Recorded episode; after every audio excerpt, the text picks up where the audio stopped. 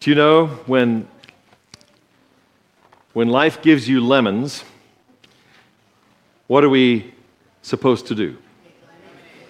Well, yes. Yes. Um, some of us might save the lemon because we want the lemon zest because we're making a lemon cake. So I'm going to just say right off the bat that here we go into 2019, and life may be ready to serve you up lemons. We're praying for Lee right now uh, because it would seem that there's sadness in the family. You didn't hear the piano today. You didn't hear Lee play the piano. So you're going to have to wait a whole month, right? He's going to be back next month on the second Sabbath. It's what we do here in Santa Clarita. We have a variety. If you come on any given Sabbath, it may not be like the last one, except potentially if we are doing a series of talks that are linked together. Today was Second Sabbath, and I want you to know I look forward to Second Sabbath. Pete and his crew do a great job of taking some of the songs that we have known a long time and changing them up so that they are new and fresh. I specifically asked Pete to do what he did to the song Turn Your Eyes Upon Jesus. Now, what he did to it was what he did to it. So if there's any complaints, I'll take them because I asked him. I asked him. Because this is a song which I'm hoping we can become familiar with again in 2019. So, in order to kind of help it to be fresh again, we've given it some different rhythm. We've given it a, a, little bit of a different melody there that we're not maybe quite used to. And then Lee needed to be with his family. So you got to come again next month, okay? Uh, not on the, that'll be the second Sabbath, but next week we're going to sing "Turn Your Eyes Upon Jesus" again. And by the way, please be here looking your absolute best. Get a haircut, uh, put on your best dress, put on your best uh, suit. Um, uh, the conference treasurer is going to be here next week. Okay? Uh, end of pleading. Uh, actually, I'm not even scared of him. He's, he is such a great guy, and he is going to be closing out our uh, 10 days of prayer at the end. And, and so, Orville Ortiz is going to be with us. By the way, God has been so blessing him. He is, he's, he's almost been like Solomon the way that he has been able to help this conference in just the last 18, 19 months that I have been here. He has been doing some great things. Pastor Greg, uh, my friend, and your uh, pastor friend told me this week at pastor meetings that some $5 million dollars have been recovered and or written down by the policies that our treasurer has been putting into place, which translates basically you need to understand this conference is under good management. So when you participate in our conference system by tithes, offerings, conference, local church, you are being well taken care of. And I want you to know that this pastor, who, who has been doing this for a number of years, Shall I go on record saying this? I guess I should. Not every conference does as well as what we're doing. Okay? So just know that we're uh, very glad for what Pastor or uh, Brother Ortiz is doing, and he will be with us next week.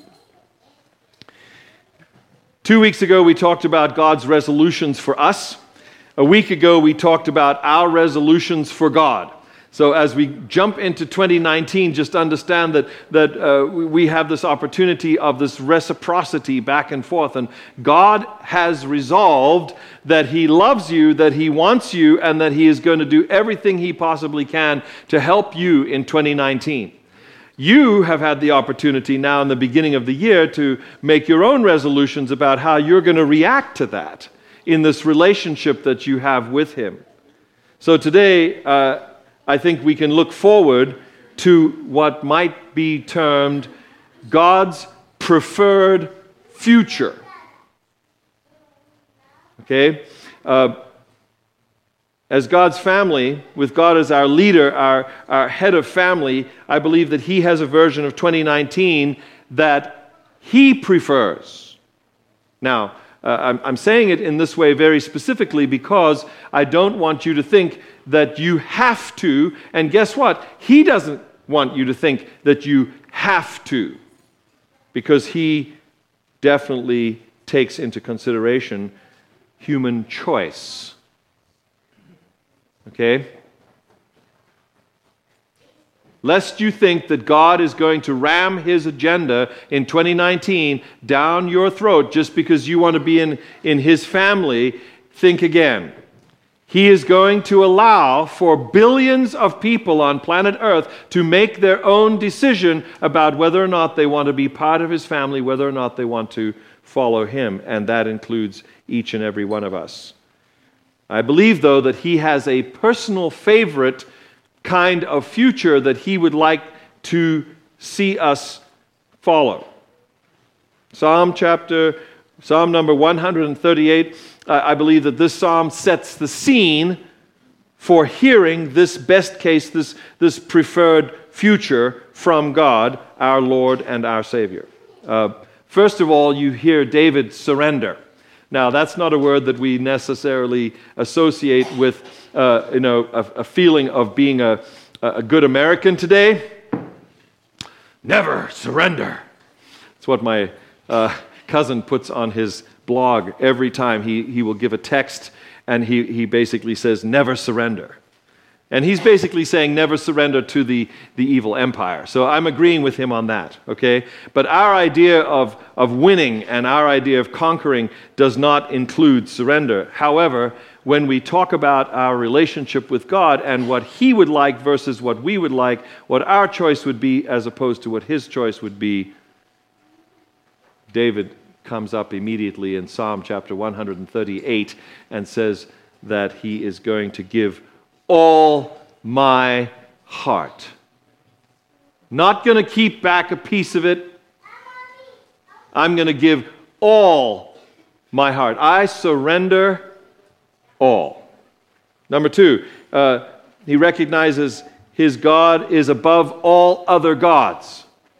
In chapter 138, he is above all other gods. So there is a ranking in our minds, as there has been since David, that there are other people, there are other systems that are vying for our attention and our affections. And right off the bat, David says, Look, I am going to give obedience and I'm going to give worship to you as being the God of gods. He bows. Number three, he bows and he recognizes the house. Now, we don't have time today, but just understand that these are metaphors which are very important in the lesson study today, which some of us came and participated in. The Bible study lesson, we're thinking of, of the, the temple and how it had a seven branch candlestick, and that in the beginning of the book of Revelation, there are seven candles. And in the midst of that, you have God, Jesus, standing, and his picture is there in Revelation chapter 1. Read it this afternoon if you haven't in a while. It's a great idea. But David has this whole idea in mind because he says, I want to be part of your house. Now, some dads are old enough here that you may have actually uttered the following words My house, my rules. David is saying, okay, your house, your rules, I submit. I bow in submission. Your place, your dominion, your rules, I want to be part of your household. The next is name. I want to carry your name with me. I would like your name to be my name. I can't ever get the song John Jacob Jingleheimer Smith. Schmidt. Oh, if you're German. If you're German, it's Schmidt. Okay? I understand. Okay? John Jacob Jingleheimer Schmidt. The, the, the Filipinos in the room are going, whoo! So maybe there's a, a really crazy Filipino name. Maybe there's a five syllable long Hispanic name. But then it says, His name is my name too. This is, this is David. David is saying, I want your name, O God, to be my name. I would like to be known as part of your family name. Read the third commandment and remember that when you say you're not going to take that name in vain, think wedding. You're not going to have this relationship and have this name and then go out and do stuff that makes that name look bad. That's what that commandment is about. You thought it was just about taking the actual name, Jesus Christ, in vain, like swearing. No, no, no. Much more. Much more than that. It's sort of like a family name, and you don't want to do anything that's going to make the family look bad. That's what the third commandment is about. Verse 4 May, may, the, may the kings of the earth. Now, now it's getting a little political here. Please don't, please don't worry. I'm going to get my glasses on so I say it right. May the kings of the earth praise you, O Lord, when they hear the words of your mouth. Now, I, am making this very local because I believe that it, here in, in 2019, God is calling us the God of the past and the God of the future is calling you into the preferred future that He would like. He's calling. He's not demanding, He's calling. He has faith in you, He has hope in you, He is love. And so we can, we can say, okay, the year of our Lord is 2019, the year that we would believe to be part of that part of our eternity when God would come back visually. That's one way to think of the year of our Lord. But what if we had to say that this is the year that I am going to be part of his family? I'm going to be part of his house. I, am going to understand that is part of his house. It's his rules, it's, it's house rules. And that my life will be ordered according to his best future for us. It's our choice to accept this invitation, I believe, to accept his version of 2019. Uh, we, we can say, we want more input, God, in this negotiation. Is it a nego- Do any of you feel like it's potentially a negotiation? Do you think his best future for us needs our input? Some of you are saying, Yeah, he, he, be, he better do what I tell him to do. He, I've got. Okay, let's be honest. We have our lists, right, of things that we would want God to do in 2019 for us. But is that His preferred future for us? We have to say to ourselves, has, has our input into the future of what we would like, has that really worked out for us in 2018? The times we wanted what we wanted and we told God what we wanted, and actually at some time He gave us what we wanted, and then we realized it really wasn't what we wanted, even though He gave it to us. And if you don't believe me, He has done this before, and He's done it even for the children of Israel. They wanted flesh. Remember that one? They're in the midst of the desert and they're tired of eating manna. And in comes a wind and it blows a whole flock of quail off course. Some of those people were so interested in quail, they didn't bother to even cook them. Thousands of people died, maybe of salmonella. I don't know. But they did. By the way, it wasn't just a little bit of quail, it was three feet deep. It snowed quail. Read your Bibles, it's in there. God answers our requests at times, but you got to think is what I am wanting for 2019, should I put that into the negotiation with God, or should I just say, God, you've got a preferred future for me and my family, and for our congregation, and for our community, and, and, and for our nation? How can I cooperate? How can I cooperate with that? Maybe, maybe in 2019 we need to consider letting God lead without any interference. May, verse 4, may the kings of the earth praise you, O Lord. Verse 5 May they sing of the ways of the Lord, for the glory of the Lord is great. I, I, want you to know that for me, this is not only a spiritual thing, this is also an economic thing. If we take this to heart, I am hoping that we can be praying that the leadership of our nation, the leadership of our local community, will see who God really is this year and that that will be seen through people who have accepted him as the leader of their life. And that the way that they treat people will be seen in 2019.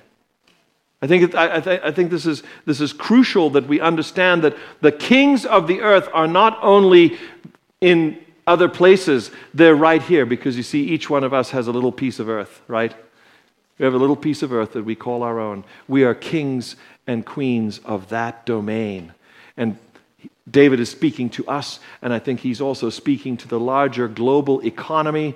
And he is saying, May the kings of the earth praise you, O Lord. May they come to understand your ways. May they sing of the ways of the Lord, for the glory of the Lord is great.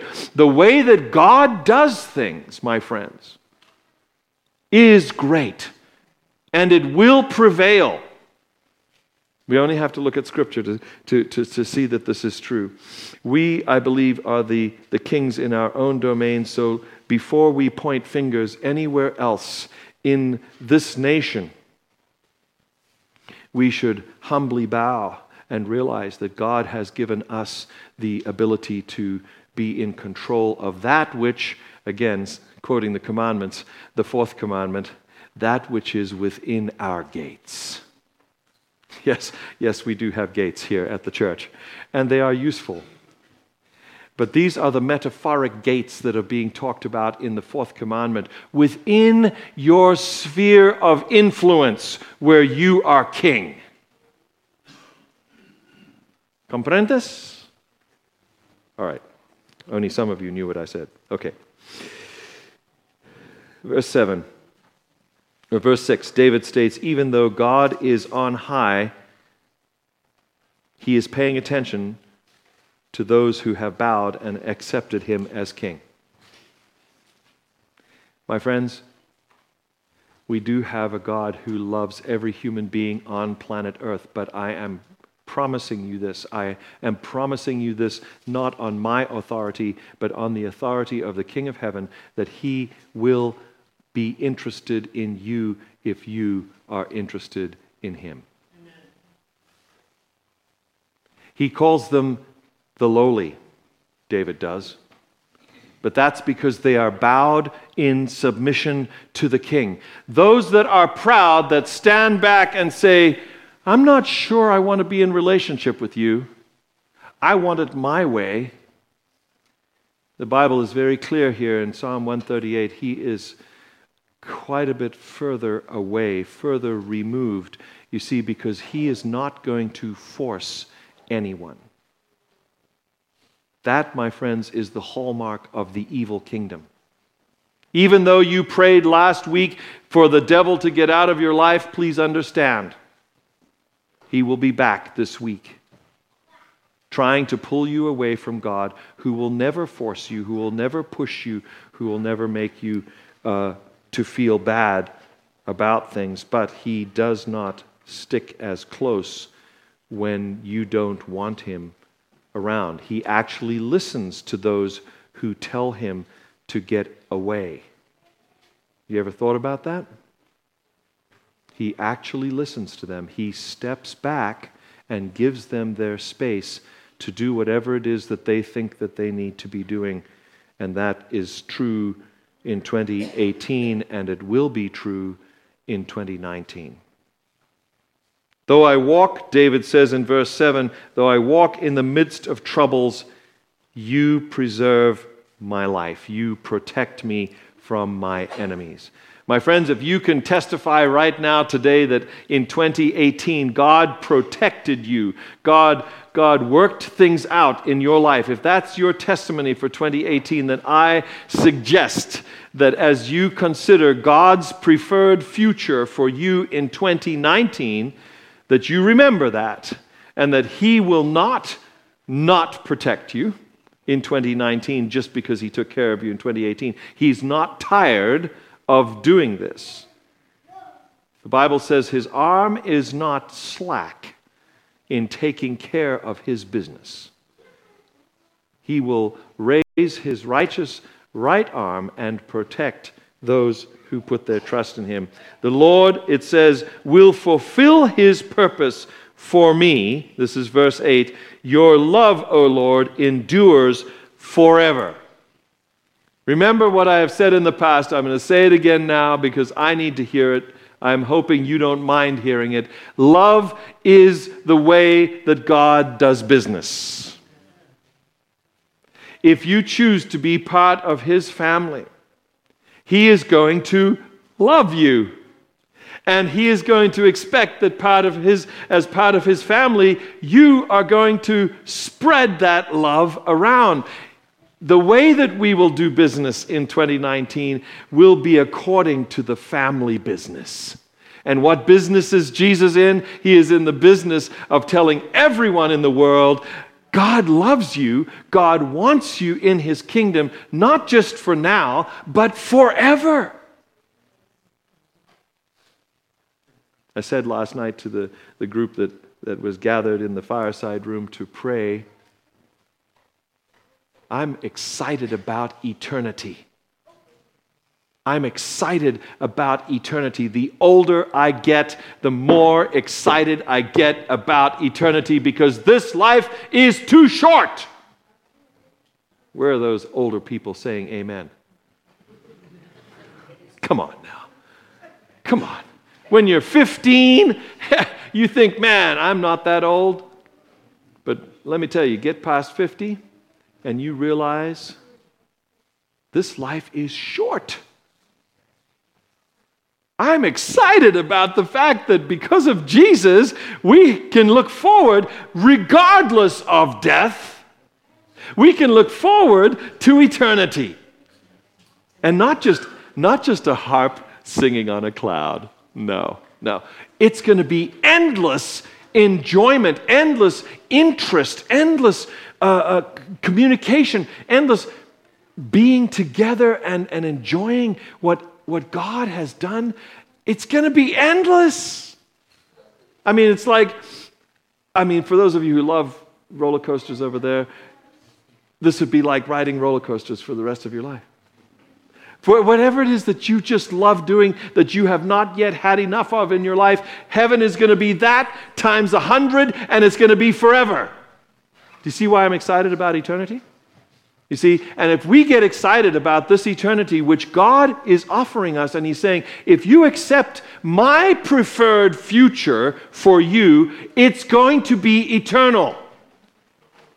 Not just, you know, ends, expires 2019, done. No. That, my friends, is the good news. It always has been and it's still good news in 2019. So I, I, I want to end with, with, with David's, David's last little, little jab at God. Did you know that he was jabbing at God? Yeah, yeah. Did you get that right there at the end of 138? Oh, God, don't abandon us. We really like this idea of you having a preferred future for us, and we think the kings of the earth will really get it too if they would pay attention. Don't leave us or forsake us. Don't abandon your handiwork. We are the handiwork of God, my friends. He's not going to abandon us in 2019. In fact, that is why we pray fervently, I hope, let this be the year of our Lord, 2019. Amen.